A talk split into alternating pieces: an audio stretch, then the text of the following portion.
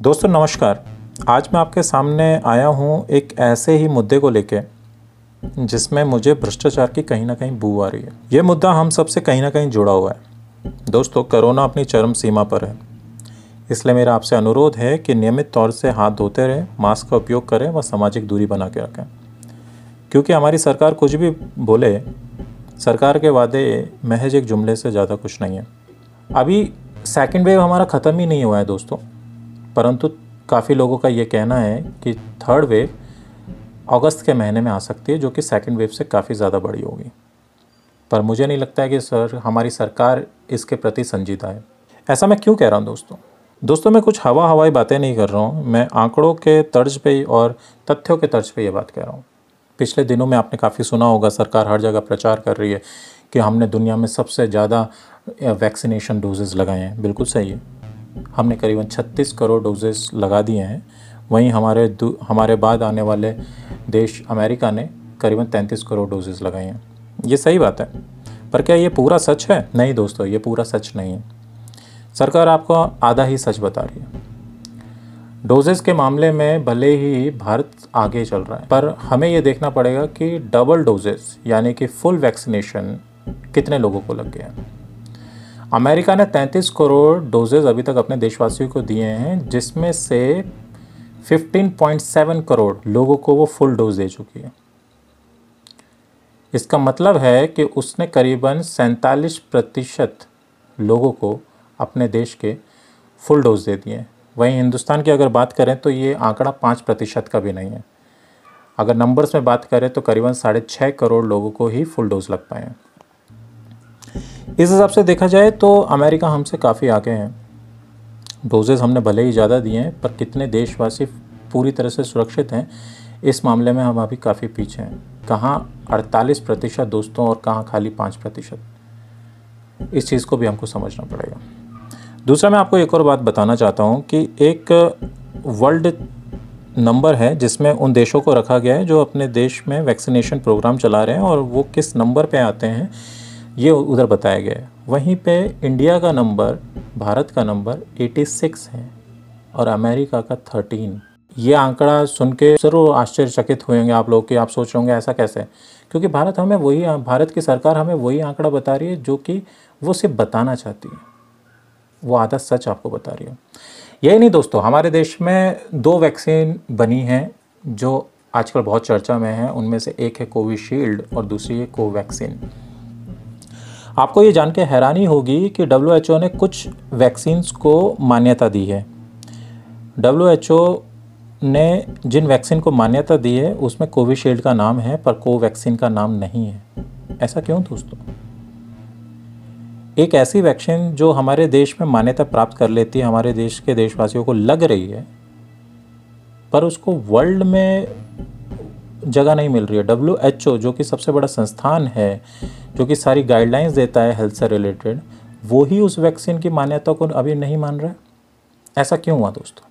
ऐसा इसलिए हुआ क्योंकि डब्ल्यू एच ओ के मुताबिक वो वैक्सीन को जब हम बना रहे थे तो उसके कुछ चरण होते हैं। हमने उनके पूरे चरण, उसके पूरे टेस्ट नहीं किए और उसे मार्केट में उतार दिया। ये कहीं ना कहीं आपको ऐसा नहीं लगता है कि भारत सरकार भारत के देशवासियों के साथ खिलवाड़ कर रही है। एक ऐसी वैक्सीन जिसको WHO नहीं मान रहा है, पर हमारे देश के देशवासियों को लगाई जा रही है। यही नहीं दोस्तों, आपको जान के बड़े आश्चर्य होगा कि कोविशील्ड जिसको डब्ल्यू एच ओ ने मान्यता दी है, उसको तकरीबन दुनिया का हर देश मान रहा है। आप अगर कहीं ट्रैवल करना चाहें तो आपको वैक्सीन का सर्टिफिकेट लेना होगा। अगर आपका कोवैक्सीन का सर्टिफिकेट है तो आप ट्रैवल नहीं कर सकते आउट ऑफ़ इंडिया पर हाँ अगर आपका कोविशील्ड का है तो आपको मान्यता प्राप्त है। उस कोविशील्ड का दाम प्राइवेट हॉस्पिटल में 700 से 800 रुपए के बीच है। वहीं कोवैक्सीन का दाम 14 से 1500 रुपए के बीच में आता है। ऐसा क्यों दोस्तों? एक ऐसी वैक्सीन जो कि वर्ल्ड में मान्यता प्राप्त करती है, वो एक ऐसी वैक्सीन से सस्ती है जिसको सिर्फ़ भारत ही मान रहा है। या कुछ और देश मान रहे होंगे, पर डब्ल्यू एच ओ जो कि सबसे बड़ी संस्थान है हेल्थ के मामले में, वो उसको मान्यता नहीं दे रहा है। ऐसा क्यों है दोस्तों? ये सोचने वाली बात है और ये सवाल के प्रति संजीदा होने की बात है। हमारी सरकार इन बातों का जवाब नहीं देगी और ना हमारी सरकार आपको इन बातों के बारे में बताएगी पर आपको ये बात ज़रूर सोचनी पड़ेगी। दोस्तों मैं आपको एक और बात बताना चाहता हूँ कि 13 मई को वी के पॉल और 28 मई को प्रकाश जा, जावड़ेकर जी ने एक प्रेस कॉन्फ्रेंस की। उसमें प्रकाश जावड़ेकर जी ने बोला कि दिसंबर के एंड होते होते तक 216 करोड़ डोजेस हमारे पास अवेलेबल हो जाएँगे। जिससे करीबन हम 108 करोड़ सिटीजन को वैक्सीनेट कर पाएँगे दिसंबर ख़त्म होते होते 2021 का। परंतु 26 जनवरी को जब भारत सरकार ने सुप्रीम कोर्ट के सामने अपने दस्तावेज़ पेश किए तो उन्होंने बोला कि हम 18 प्लस से ऊपर के जितने भी नागरिक हमारे देश में मौजूद हैं, उनकी संख्या 93 से 94 करोड़ ही है। पर 28 मई को जावड़ेकर जी ने कहा कि करीबन 108 करोड़ लोगों को वैक्सीनेशन लगेगी। तो ये 15 करोड़ कहाँ गायब हो गए यही नहीं दोस्तों, भारत सरकार ने सुप्रीम कोर्ट के सामने जो दस्तावेज़ पेश किए, उसमें उन्होंने ये मेंशन किया कि हम 136 करोड़ डोजेस दिसंबर तक, दिसंबर ख़त्म 2021 के दिसंबर ख़त्म होते तक ही ला पाएँगे। पर वहीं पे प्रकाश जावड़ेकर जी ने 216 करोड़ की बात कह दी थी कि हम दिसंबर अंत तक 216 करोड़ लाएँगे। तो सीधे सीधे 40 करोड़ का गिरावट वैक्सीन के डोजेज में कैसे आ गई? ये सोचने वाली बात है। इन्हीं सब चीज़ों को जब हम देखते हैं और ध्यान से पढ़ते हैं तो समझ में आता है कि कहीं ये सिर्फ़ बातें सिर्फ़ जुमले ही तो नहीं हैं। क्योंकि आप भी सरकार ये कह रही है कि हम 136 करोड़ डोजेज लाएँगे। अभी भी वो लाएगी या ला पाएगी, ये क्लियर नहीं है। जैसे 216 करोड़ का 136 करोड़ हो गया, हो सकता है आने वाले समय में 36 करोड़ ही रह जाए। इसलिए दोस्तों, मेरा आपसे ये कहना है कि सरकार पे आँख मूंद के भरोसा मत कीजिए, क्योंकि सरकार इस समय जो कर रही है, वो अपने आप में ही खुद क्लियर नहीं हो पा रही है कि उसे क्या करना है, क्या नहीं करना है। मुझे कहीं ना कहीं सरकार को भी नहीं पता है कि इस सिचुएशन को डील कैसे करना है। या लाभ पाएगी, ये क्लियर नहीं है। जैसे 216 करोड़ का 136 करोड़ हो गया, हो सकता है आने वाले समय में 36 करोड़ ही रह जाए। इसलिए दोस्तों, मेरा आपसे ये कहना है कि सरकार पे आँख मूंद के भरोसा मत कीजिए। क्योंकि सरकार इस समय जो कर रही है, वो अपने आप में ही खुद क्लियर नहीं हो पा रही है कि उसे क्या करना है, क्या नहीं करना है। मुझे कहीं ना कहीं सरकार को भी नहीं पता है कि इस सिचुएशन को डील कैसे करना है। दोस्तों, जो ये सिचुएशन है, बहुत ही भयंकर है, बहुत ही भयावह है। आपको खुद ही इस बारे में संजीदा होना पड़ेगा।